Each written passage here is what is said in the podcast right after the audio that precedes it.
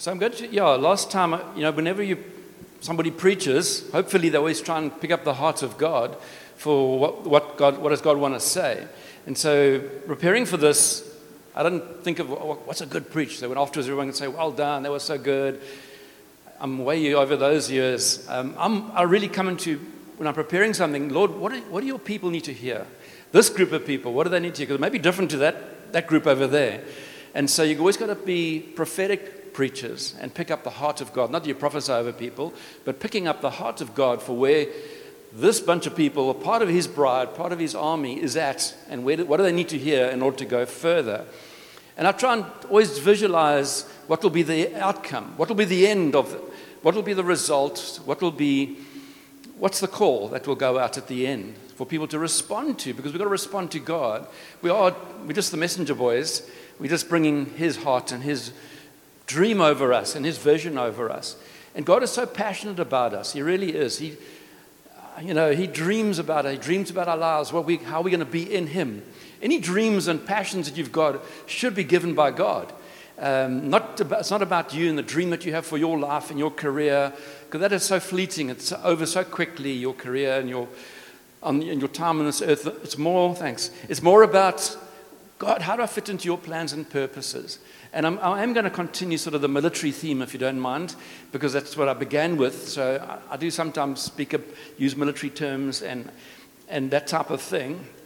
Because um, it does help the bride of Christ. And, and, the bride of Christ is sometimes referred to as a bride in army boots. And uh, she is called to be militant and to, and to advance the kingdom of God. And not in a physical way, not in an aggressive way. And sometimes it's hard for, for some people who, who pacifist, who not aggressive, to find out, well, how do I, how do I advance the kingdom? And how do I be violent towards the enemies of God? And, and who are the enemies of God? And so don't be a pacifist in this because they, you, you, you're up against a very vicious enemy. He doesn't play games. He, doesn't, he's not, he, he won't go into a neutral corner and you can have a, a, a neutral agreement with him. You leave me alone, I'll leave you alone. That's not how he works, okay? If you, I love history, I read up a lot on history, and this world is extremely violent physically. It has always been. Even God, and you look in the Old Testament, it was quite violent. It was quite aggressive and it was quite black and white in terms of how God dealt with things. Because in the Old Testament, we get the heart of God, how he views sin, how he views his enemies. And sometimes under grace, and we know there's extreme messages that are out at the moment that we're contending with uh, you get a, a false grace now because the word grace incorporates mercy and incorporates power. Because the grace of God does cover mercy. He's a very merciful God. He's slow to anger, abounding in love, patient with us, that no man would, would perish, that all would come to know him. We know this.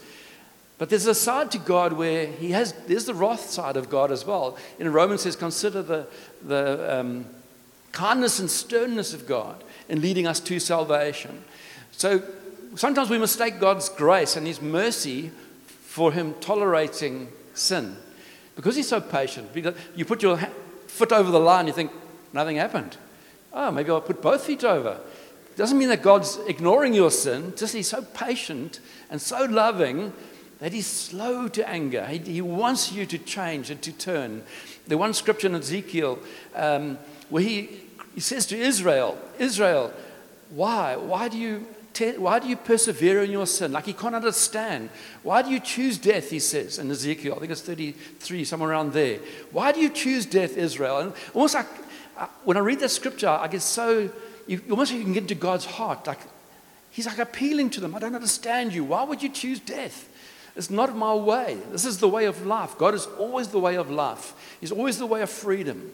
And if you choose to go against him, there will come a time. We know at the end of at the age, um, Lee touched on it, and I'm looking forward to the end of the age. I really am. I've been saved 43 years now. When I first got saved, we kept thinking the rapture was going to take place. We believed in the rapture in those days. So I do believe in the second coming of Jesus, maybe not the rapture, um, but I do believe the second coming of Jesus. He's coming for his bride. And we should live in a sense of excitement and, and expectancy that he could come. Because no man knows the time or hour. I know there's a whole controversy in America where people are predicting the dates again. They do this They've been doing it for, for my whole 43 years. I've been saved. They've been predicting when Jesus is coming back, and somehow he never pitches up on their dates. Um, And, but to live in a position of readiness, of waiting of, for what God is going to do. So it's a very rough world out there. Emotionally, uh, people are dealing with PTSD, post traumatic stress disorder, disorder, for all kinds of things, from, from during the COVID times through, through whatever experiences people are happening in their lives. People are, are, it's a stressful world. You know, one of the things that we're going to really experience in eternity? Peace. Peace. Peace. Because He is the King of peace. He brought peace to us. And we can walk in peace in this time. But there's so much sin around. This world is so corrupted. There's so much messed up stuff in this world that we, we, we're walking as God's people, full of hope and full of His peace. But yet we're going to experience it on another level in eternity. And we've got to prepare God's people as leaders for this world. Because I've seen too many people fall away over the years. Too many. I've seen many come through, and I've often watched and learned from their lives. How did they make it? What was, what was the key factors that they locked onto Jesus and came through? What brought them through? I, I, get so angry with the enemy the way he, he destroys people's lives. Often just through false teaching, false foundations, bad understanding, um, didn't come with their all. They just came. There's so many different factors for why people don't make it. But I want to prepare people for like the worst case scenario. You've got to be prepared for that because it's, it's, it, is a, it is a very angry, rough, bumpy world. From all, and I've seen the fruits of it over the years. And in my, um, let's read, let's go to 2 Corinthians 2, verse 14 to 16. 2 Corinthians 2. But thanks be to God who always leads us in a triumphal procession in Christ. And through us, through us, spreads everywhere the fragrance of the knowledge of Him. For we are to God the aroma of Christ among those who are being saved and those who are perishing, to both groups of people. To the one we are the smell of death, to the other the fragrance of life. Who is equal to such a task? Isn't that beautiful? Through us, He spreads that aroma. Wherever you go, the aroma, the fragrance of Christ, it goes. Wherever you go, wherever you put your foot, Jesus is with you, and the Holy Spirit is in you, taking you, and the presence of God should be coming out of your life. If it isn't, there could be reasons why. Because people can be born again, but not give off a fragrance of God through, for various reasons. I'm going to maybe look at some of them tonight. Got to know that the battlefield is dangerous. And, and even in Paul's time, it was, it was a, it was a, he had a very tough, in fact, all the apostles had a very rough life. Um, but the great thing is that He's continuously leading us in triumph. It's an ongoing process. Even now, we're being led in triumph. There's a, a victory sound that we have to us as God's people. We can live in the victory of what Jesus paid for and bought for us on the cross. We can live there. We don't have to give in to the things of this world and be, broken through the things of this world. And I love the heroes of the faith and even those amongst us who are living this out in reality in their lives. Um, Luke 21 10 to 19. Then he said to them, Jesus speaking, Nation will rise against nation, kingdom against kingdom, Russia against Ukraine, all the countries, Somalia, Sudan. There will be great earthquakes, famines, and pestilences in various places, and fearful events and great signs from heaven. But, but before all this, they will lay hands on you and persecute you, not lay hands in a good way. Um, they will deliver you to synagogues and prisons, and you'll be brought before kings and governors, and, and all on account of my name. This will result in you being witnesses to them. But make up your mind, make up your mind, make up your mind not to worry beforehand how you will defend yourselves. For I will give you words and wisdom that none of your adversaries will be able to resist or contradict. You will be betrayed even by parents, brothers, relatives, and friends, and they will put some of you to death. All men will hate you because of me, but not a hair of your head will perish. By standing firm, you will gain life. So he warns us. Jesus spent a lot of time warning. Paul spent a lot of time warning. And I want to spend tonight bringing warning all the time to, to the people of God to be alert Know that we are loved. Know that we have the power of God within us. We can live victorious lives. But we're at war. And God's looking for a people who will bring that fragrance, those who will not falter, those who will not give in to the, the things of this world that will cause that fragrance to die out and for them not to smell beautiful as Jesus smells. So make up your mind tonight. Make up your mind not to defend, that you'll rely on the Spirit, that you'll keep in step with His Spirit, be armed with the Word of God, armed with the Spirit, armed with the knowledge of who you are in Christ Jesus. Who are you? You're in Jesus, you belong to Him. You're so safe. Nothing can come near you, nothing can harm you. People can attack you in your, in your physical life. I was just telling Clarence before the meeting, he was telling me a story, but I can remember a taxi driver, nice relevant story, up in, up in KZN when I was a young man. And I had a, a work altercation with a taxi driver. His name was Big Ben. He died. You can, you can Google him. He put his hand on his gun. He looked at me, and Jenny was standing, where were you standing? Sort of next to me. My, my workers all of taking cover. And he used a derogatory word about himself. He said, us, and used the K word towards himself. Don't believe in your white man's court, I'll just shoot you. So, being young and foolish, I sort of said, go for it. And, uh, but nothing came of that. Because um, I've, got, I've been through many situations like this in my life. Over, in, I worked in factories and came up against many dangerous situations, surrounded by 50 guys, you know, who wanted to elim- eliminate me. And I learned just God gives me wisdom sometimes what to do. And so I, am not a retreater. The Americans, Americans never retreat, they advance to the rear. So it's good psychology. so I advanced on these 50 guys because they expected me to run. So I advanced on them and started getting, I've learned how to do crowd control and I've had to do it many times to save my life. And they backed down because they didn't know what to do. I wasn't going according to plan. So God gives you wisdom, and I'm using practical, real life examples because this is stuff we've got to face in the real life world. You could have to face a gun one day. This is the world we live in. There's 70 murders per day in South Africa. I know of a lot of friends in the life of our church whose, whose parents have been murdered in this country. It's a part of life, and you've got to brace yourselves. How would I react? Make up your mind beforehand how you're going to respond. Are you going to hate another racial group? Are you going to hate another culture? Are you going to get angry and bitter towards God because something happened bad in your life? Prepare yourselves for that question. Prepare yourselves. You, because these things happen. Jesus prepared his disciples for the worst. He said, This is going to happen. They're going to hate you. They're going to persecute you. They're going to put you in jail. Things are going to happen.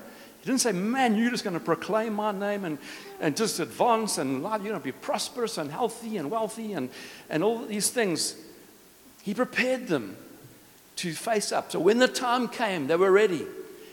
And they lived lives that glorified God. As a young man, my racial group, and I, Jenny doesn't like me sharing the story, but I have been arrested and put in jail for associating with black people. Um, but I was in the Defense Force for four years. I was a helicopter technician. And I was called up to a particular operation. You can, also Googleable. Um, it was the biggest air attack South Africa had ever done in those days. It was a border war. We were fighting into Angola. And when I arrived at the base, they, they, they prepared for this operation. Because you don't go into battle without preparing. They'd come and interviewed me before. They said, You got a specialist skill on this, on the Puma helicopter? Yes, okay. Just, just made notes, and everything was prepared. And, and the battle came together and lasted two weeks. Everything arrived at, at one moment for this battle.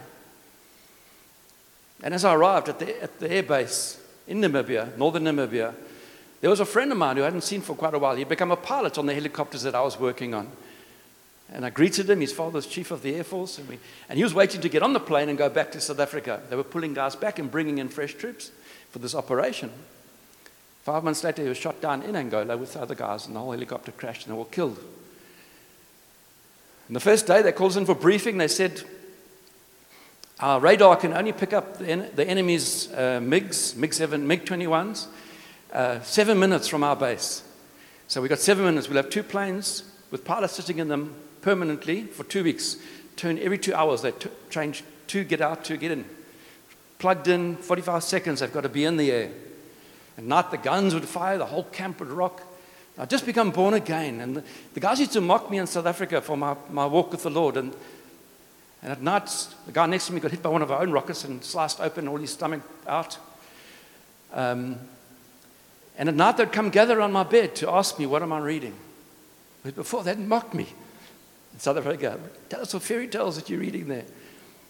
But when the chips are down, and when I walk through the, when we see a helicopter come in and it's in the wreckage, Alouette gunship, shot down, pilot through the head, there's the, we saw the guy's shoe and his foot lying in the wreckage.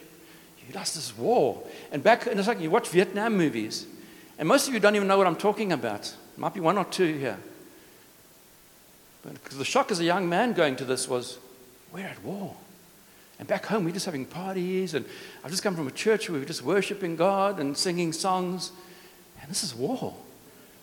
And that helped me and understand the spiritual war. Thanks. Could I just open it as well? It is open. Oh, thank you so much. You know, helping to understand spiritual warfare. Sorry why we've, we've operated so much in spiritual warfare. I know I come across as quite a passive guy, but I'm aggressive in the things of the Spirit. Because I hate seeing what the enemy does to people's lives and hate seeing the church just going nowhere. You know, worship is wonderful. We're going to go into worship now, and I love worship. But last night we went to a 50th birthday and ended up a worship party. You uh, know, it was amazing. I love worship, singing and song, but Jesus said they will worship me in spirit and truth. Are you worshiping God in spirit and truth? Because it's easy to sing songs, but what happens when the chips are down? When you've got to face and goes to the real world and people come to you with real problems and things are really happening. How do you face them? Are, you, are we able to be that fragrance that God wants us to be in the lost and dying world? Or, no, that's, I don't want to know about that problem. I just want to go and worship Jesus on Sunday and just, and just have cappuccinos, which is wonderful. And just a nice story to finish off. I don't know if I shared this at the camp. But we used to work in Namibia, to Namibia a lot over the, over the years. And one of the pastors there, Emmanuel, he was a Vambu, which is the biggest tribe up in the north. And he's a lovely guy. We were good friends, still are good friends. And a few years back, I can't remember when we were there, and he said, he, somehow there came up that we had been in the defense force on, other, on the opposite sides. We were enemies. He said, I remember your helicopters. I remember we were lying in the bush, and the one was circling us with a 20 millimeter out the door. And my friend panicked and he put his AK and shot himself. And he got up, he reached across the table and shook my hand, but it's over. It's finished. we we love the Lord now. We are we're brothers.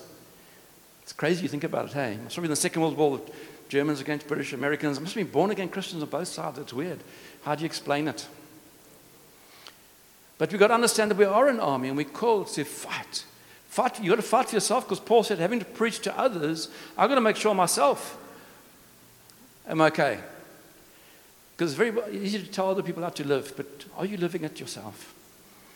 So we've got to prepare here. Tonight's an equipping time. Tonight I want to be a releasing time at the end where I want God to really come. If there's things in your life that God needs to burn out and, and kill so that you can be effective. You can't go into battle if, you, if there's still things that you're wrestling with. I believe God wants to destroy things in people's lives today. Marco, do you remember? Where's Marco? I saw you earlier. Do you remember Emmanuel? We went, you came with us in, to Namibia. We must we went to his church in Swakopmund. But we've got to kill things in the spirit. We've got to, tonight, I believe God wants to destroy things that has been holding you. And I'll look a little bit at Israel, hopefully their journey, if I can get there.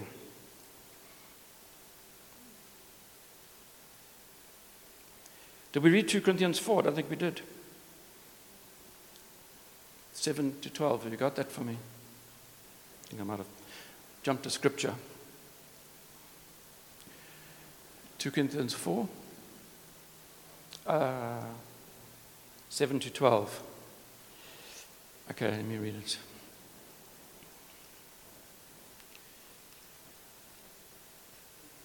You got it? But we have this treasure in jars of clay. I'm, I do not know about you, but I'm a, I'm a jar of clay.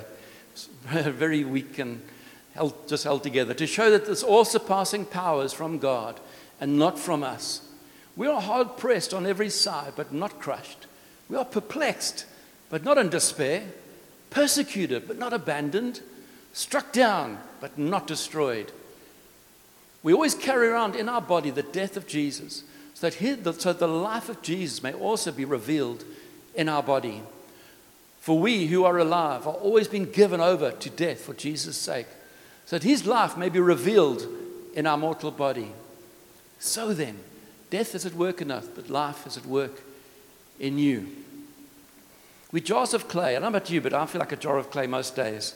Like, Lord, I can't believe it. So much, you've given us so much of yourself. But yet we want to portray Christ. We want to die to self that Christ can come and live through us.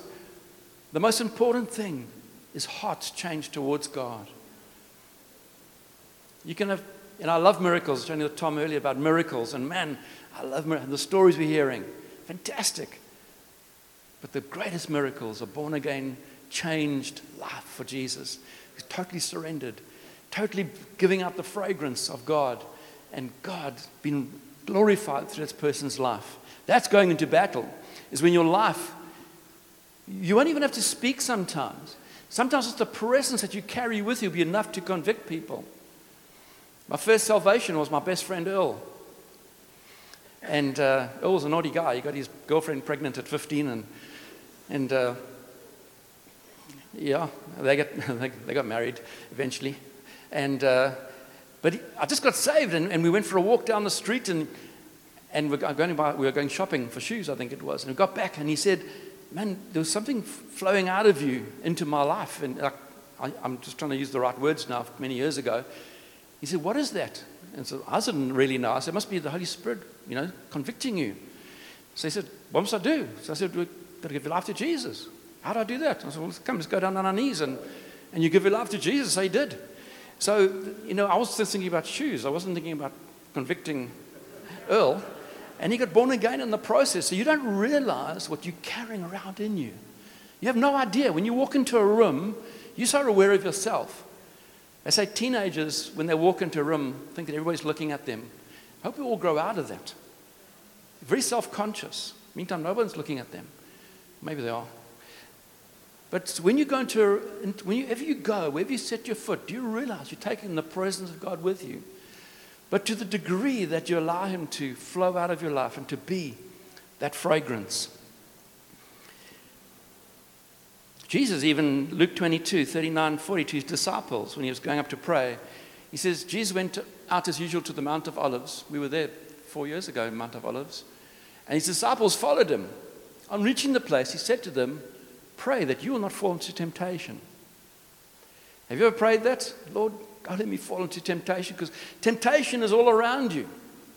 It could be sexual, it could be career, it could be power, um, could be so many things that could tempt you away from God, that your life doesn't reflect Jesus. Pray that you'll not fall into temptation. I pray that all the time. Lord, keep me safe. Make me wise. Give me eyes to see. I don't want to fall into the enemy's traps. He's setting traps up all over the place. He's plotting and planning about your life all the time. As much as God is dreaming over you and God's got a plan for you, the enemy's got a plan for you as well. That you will fail as a Christian, that you won't make it, that your life will just be sucking air and reading the Bible and doing the, you know, the good thing, going to church on Sundays, and, but you don't really count for Him. He hasn't really ruling and got lordship in your life. Pray that you not fall to temptation. The comforts of this world, one of our biggest temptations as Western type Christians or whatever you want to call them, is comfort. Life can be very comfortable. And people try to make their lives as comfortable as possible in the comfort of your own home, as the advertising slogans. We'll come to you in the comfort of your own home. You know, when you speak to people about uh, load shedding, the first thing is, no, we've got batteries for our TV. That, so that, is that your priority, that your TV works? You know? Just sometimes I want to scramble mindsets tonight. I want to scramble understanding of what it means to be a radical, normal Christian. Because God wants to stir us up. We've got so limited time to serve Him and to see His kingdom advance through our lives. We've got to be those who report for battle. It's no good just parading. I mean, we did parades in the Defense Force. You dress up and you parade up and down and you march and you salute and yeah, you know, but if that all the army does ever is that, they're useless army. The army is, we got a defense force today. They have a purpose is to defend and to attack maybe. They, they battle trained, they battle hardened, they, they, they trained in what to do in terms of warfare. Leave behind the world, this world and fall in love with Jesus. I want to look at Exodus. It's supposed to be quickly, but um, I haven't got much time. So I want to look at Exodus, uh, the, the Jews leaving good old Egypt. Imagine being an Egyptian. You ever thought about that? You're like the bad guys forever. Eh? Everyone's got to leave you and come out of Egypt, and yeah. But in Exodus 12, I was looking at some keys that, they, that the, the, the Israelites had. We know, we skip out all the plagues. They, they went through all the plagues and, you know, let my people go. Uh, God, uh, there was an appeal to Pharaoh, let my people go. They'd been slaves for 430 years in Egypt and life was miserable. They wanted out of there. And Egypt, uh, Israel was funny because they'd be so up and down. God blessed them. Oh, they worshiped God, you know. And then, then, they, then they started drifting from God. The minute they were being blessed, guess what? They all started messing around, sin into the camp. Then they go crashing down. God lifts his hand off them. Down they go. It was like a, that was like a roller coaster. They invented the roller coaster. And then they hit the bottom. And then they cry to God. And God says, Oh, ah, I'm so merciful and loving. I'll pick you up again. And, and the journey of Israel was up and down and up and down all the time, you know. Because you see, even here when they left Egypt, it was, Get us out of here. And when they get out of there, they don't no, Egypt wasn't so bad after all. Take us back, you know. Um, but then we look at some of the scriptures, and, I'm just going to jump around through um, Exodus 12, 13, and 14 quickly. Just highlight some scripture. I haven't got time to go into all of it. We're running out of time, as I said. But they lived in a state of readiness. Exodus 12, 11. God, God said to Israel through Moses is get the, tell the people to be ready. And to, you know, the, the, it was the Passover, with, where the Passover originated, where they put blood on the, on the door and they had to kill a lamb and uh, they had to have unleavened bread. I went and looked up bread and how to make bread. I wasn't very familiar with all this. And uh, how much yeast do you need to make bread? Anybody know? Between 1 and 1.5%. I don't know about all that, but they don't have grams and uh, it's one and a half percent roughly, okay, for yeast. What does yeast do? It eats because bread is made from wheat, and it's got starch, and, got, and, the, and so the the yeast attacks the, the sugars in the starch and creates carbon dioxide, and that gas puffs the bread up. It takes quite it's quite a process though. If you don't have yeast, you'll have flat bread. That's what they use for all their feasts, and so lots of different variations of flat bread. So they were told to not put the yeast in their bread because it would take too long. And if God said, go now, it'll be too, they couldn't. They know we've got to, look, we've got to watch the bread. It's busy rising, we've got to wait. So God said, no, you just mix the dough and the water, no yeast. Anyone, anyone who touches the, puts the yeast will be cut off from his people. Imagine that, just making bread. And you put you know, yeast, no, you're out. Um, but God was very black and white in his ways in the Old Testament make a point. He does not tolerate sin, he doesn't tolerate it. Don't get the wrong impression of God's grace and his mercy. Um, and I'll show you some, yeah. So that they were told to live with their cloaks tucked in their belts, sandals on, staff ready, and um, they to be ready to go in haste. The word haste. This is how you are to eat it with your cloak tucked in your belt, your sandals on your feet, as the meat that to eat, not the bread here. They were told to cook the meat and how to do it, all the detail of that. Um, and your staff in your hand, eat it in haste. It is the Lord's Passover. So be quick about it because he's going to say go any moment. And he came at midnight and killed all the firstborn of the Egyptians. It sounds rough, eh? Imagine that. Many people would say, but if I was God, I wouldn't kill little children and babies. You're not God. Don't judge him. Be careful of judging God through your humanism.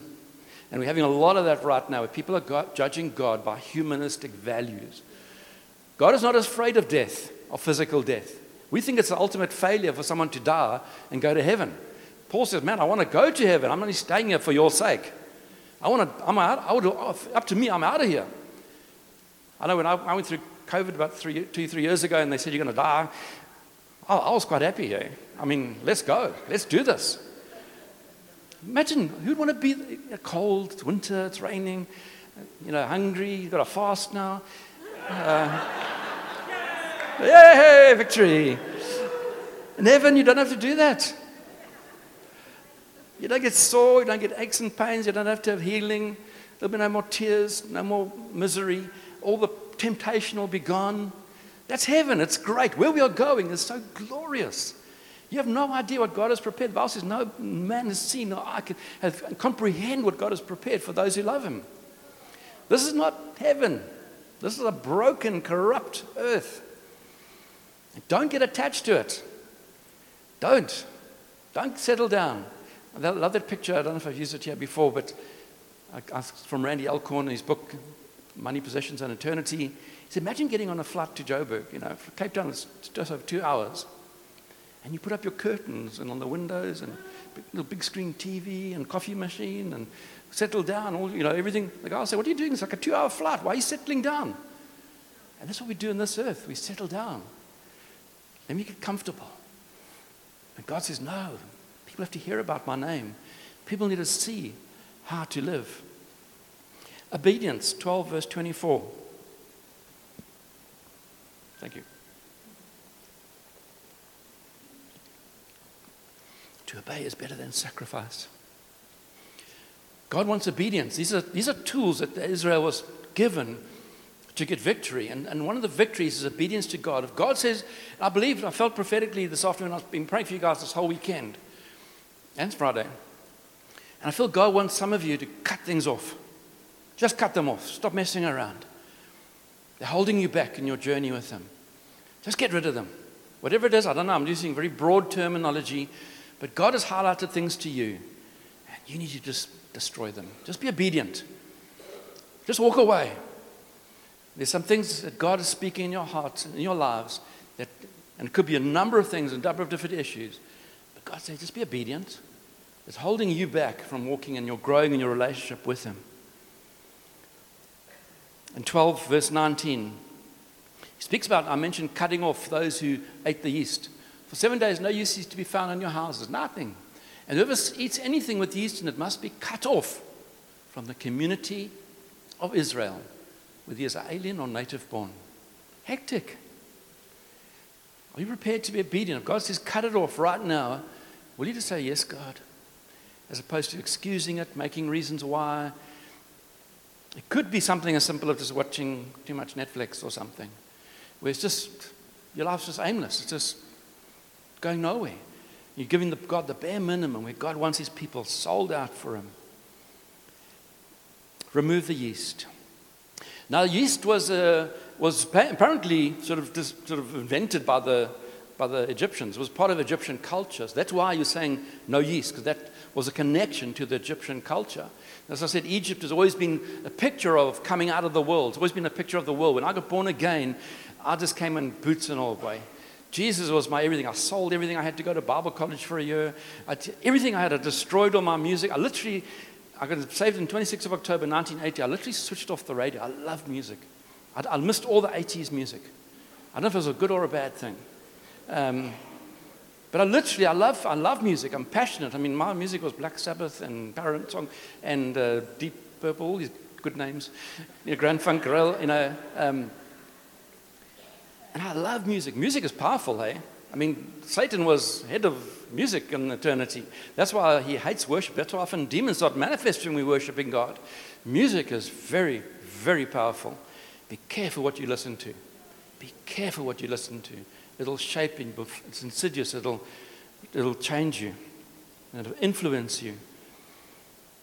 And then um, in uh, 13, chapter 13, when it says, when Pharaoh let the people go, verse 17, when Pharaoh let the people go, God did not lead them on the road through the Philistine country, though there was shorter. For God said, if they face war, they might change their minds and return to Egypt. So God led the people around by the desert and towards the Red Sea. The Israelites went up out of Egypt armed for battle. They were armed, but God said, No, this way is too dangerous for you guys. I'm, I'm, that's, how, that's how God protects us, eh? He realized they were vulnerable at that point. And we've got to, even watching out for each other, we've got to watch out in terms of how vulnerable are we when we pastor and counsel one another. Because sometimes you can ask someone to do something and they're not ready for. They're armed with, I mean, when the minute you get born again, you are filled with the Spirit, you are, you are fully Christian. You've got everything at your disposal, and you're ready for battle. It says they were ready for battle, but they weren't ready for that battle. God had to lead them around. Sometimes God will lead you around. He says, No, that's not being led in the Spirit. Pick your battles. Be wise in, in where and what battles you fight. As a church, we, you know, we sometimes get criticized for certain things, especially when it comes to politics and that. And you watch on social media, I read social media, and just to get the gauge of what's out there.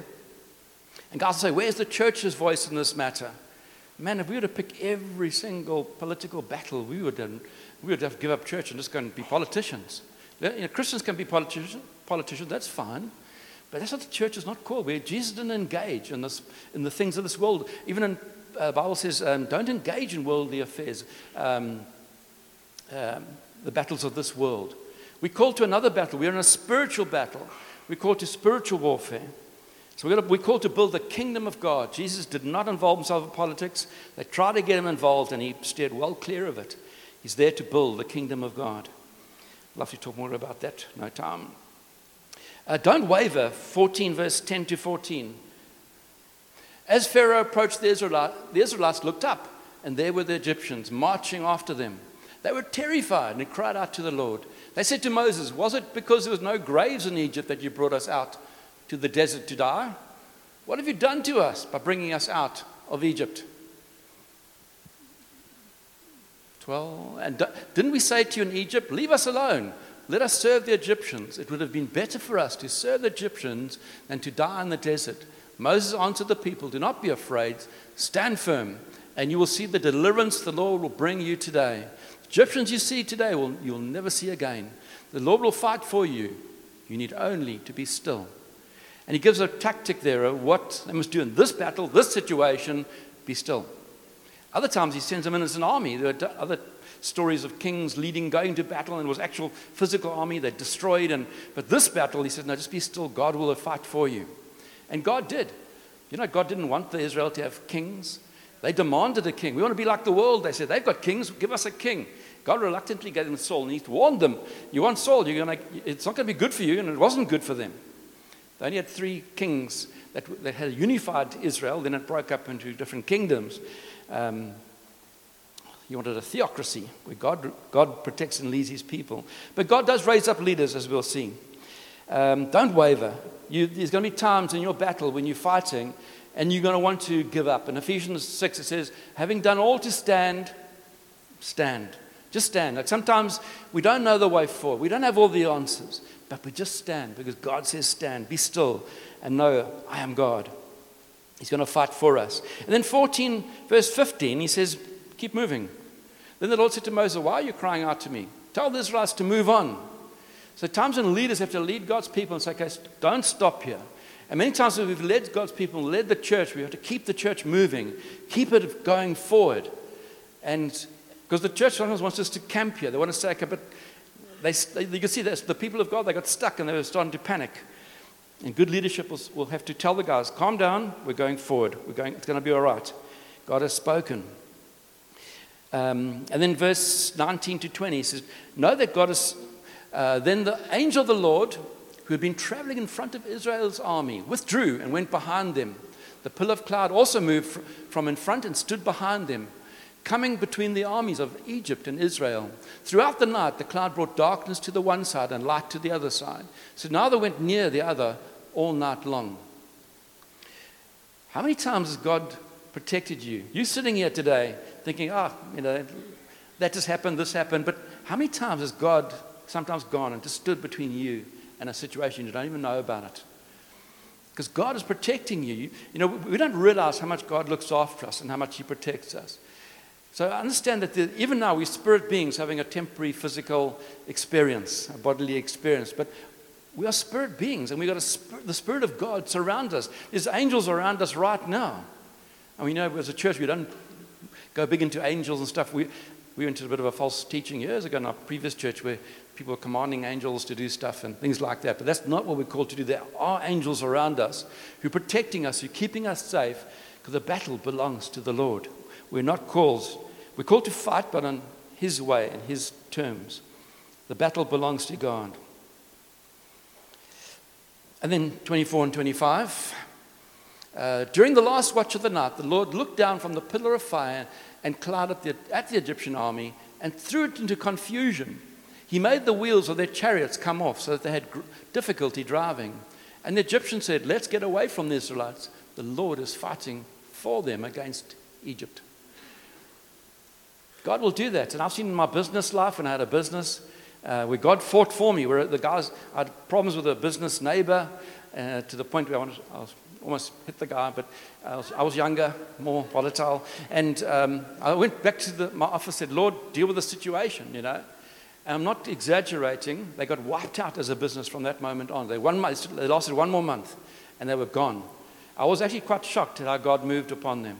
They just, it was like a supernatural thing, the way it all happened. And I, I just realized I'm, you touch me and you're touching God. If I'm in His will, if I'm abiding in Christ, if I'm out of His will, I'm, I, you know, feel sorry for me. But if I'm in God, you must know that you can go into battle. Whenever, I, you know, I've had to deal a lot with situations and work, situations with labor and things like that. And I never went into battle unless I knew that I was, I was doing the right thing. I was in the right place. I was in order. Um, and same in the kingdom. I, I, I want to know I'm going to battle, knowing I'm in God. I'm on His side. Not He's on my side, but I'm on His side. Lord, I'm, am I in your will? Is your hand upon me right now? Is this what you want to be done? Therefore, I can go into that battle with absolute confidence that the demons will submit and tremble at your name. Because wherever I go, wherever I put my foot, Jesus, you are there.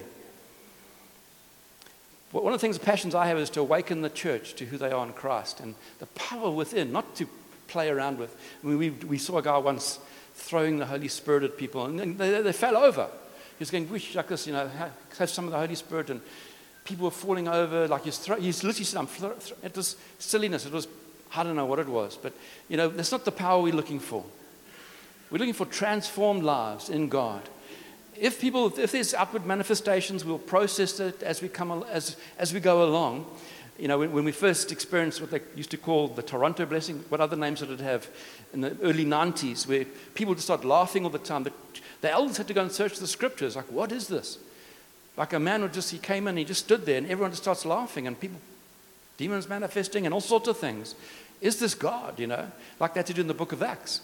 So we will work through these situations as they come along, as God fights and deals with things. And the last scripture I want to read is right at the end of chapter 14, 30 and 31. That day, the Lord saved Israel from the hands of the Egyptians, and Israel saw the Egyptians lying dead on the shore. And when the Israelites saw the great power the Lord displayed against the Egyptians, the people feared the Lord and put their trust in him and in Moses, his servant. Isn't it amazing? Because Moses led them well. They trusted Moses even with God. Obviously, God's way above Moses, but Moses led very well. He kept taking the people forward and uh, stirring them when they started faltering. And the people put their trust in him. And I always, even in, if we're going to go into battle, we've got to be those who trust the leaders that God's given us. I've learned to trust Andrew over since January 99 when we, we met him and started walking with him, part of this church. I've learned to trust Andrew Selley. Uh, many years ago, I just saw he's such a godly man. He loves the Lord and he makes good godly decisions. Not always comfortable ones because he's a good leader. He's a very unique leader, by the way. Um, not worshiping man, know, putting man on a platform by any means, but he's a very prophetic, visionary type leader. I've, I've been around quite a lot and seen leaders, and he's got an edge to him that's, that's unusual in God. He's not afraid of man. He really wants to know what, what God's will is and hear God and, and lead people towards Jesus. So tonight, I really feel that the Lord wants to impart something. I've asked the guys to do some songs in terms of um, breaking things over us. I think tonight, God wants to do something in His people. He's looking for an army who will rise up for this moment, for this hour, and be battle ready and be battle, battle ready, armed and equipped for for what the task that lies ahead. Not just be on the parade ground all the time, just shining your buttons and marching up and down and looking smart. But those who are battle hardened, those, and, and it's, it's, gender non specific. And size got nothing to do with your physical stature. It's your heart that God wants. So, are you those who will say, Lord, here am I? How can I serve you? How can I present yourselves as living sacrifices, the word says? That you present and say, God, let's go into battle now. And I, I, said, I said to Nikki before the meeting started, I feel like God's going to give you strategies. Even maybe as you pray, you know, for evangelism, because we want to see the lost come into the kingdom. We, I want to see this place packed out, you know, full. Um, they had a, up in Pietermaritzburg many years ago, they, they had this one play called Heaven's Gates and Hell's Flames. I to get, sometimes get the wrong way around. Um, and this play had such an anointing on it. It was like an evangelical play. And people were pouring in, they were climbing through windows. The police had to come and help with traffic control. It was a God moment where people just flooded into what God was doing in Pietermaritzburg. They tried to copy it in other towns, it didn't work because it wasn't what God said they must do. You can't just copy things. So, but we can inquire of God. Say, Lord, where to from here? It just starts, starts tonight with us saying, okay, last, last time we were calling to, to position, but now from position, Lord, I want to go. I want to do. What do I need to do, Lord? Is anything going to break off in my life? Anything that's stopping me being an effective servant in your hands? Anything? Will you be brutal tonight? Brutal with the things of this world, of the things of Egypt? No yeast. That's what Jesus said. A little bit of yeast works through. Because you might have trivialized and minimized some of the things in your life. Because yeast is small, it's only 1%. And you say, ah, it's only 1%, it's nothing. But that 1% is destroying you, it's stopping you being effective in God's hands. And God wants to break that tonight. I really believe that. In worship, I want to, when we sing, don't just sing songs, sing from your heart and say, Lord, let this be a heart song to you of a life presented to you, saying, God, I want to show me the way forward now. Show me the way forward. We can't be ever hearing and not doing. We've got to be now doers of the word. First in your own life, so people look at you, they say, Man, you are fragrance. What are you? What is this God that you know? Deal? Well, I'm, leaving it up to the fact they must, they must let the Lord convict you of what you. Jenny's saying, what do you need to deal with? I don't know. I, I, pardon? It could be offenses, it could be anything. It could be habits that you're in things that, that really gripped you, addictions of some sort. Uh, it could be unforgiveness. That's normally a big one, unforgiveness. You, it's amazing how many Christians walk in unforgiveness. Amazing. You've been forgiven such a. We could do a preach, and every time there'll be people who respond unforgiveness, unforgiveness. My mom, you know, we try to take a bit of a break now, and it didn't really go so well. My mom had a stroke. She's, she is 90. Um, she's in been had a really good life physically up to now. I led her to the Lord just after I got saved. And so we had to travel to Durban to go and get in, sort her out in hospital and frail care and all that type of thing. And she said, Why am I still alive? I want to die, you know. So, so we said, Mom, maybe you, is anyone you need to forgive? She says, Actually, you mentioned there is. And she named some people, 90 years old, yeah, she's lying on. We don't know how much longer she's got. And just had to clear her heart and her conscience of things. So if God highlights, always regularly go to the Lord about unforgiveness and say, Lord, is there anyone? And the good test for it is this can you pray that they'll be in heaven? Because some people are so angry at the perpetrator being raped or something like that or abused.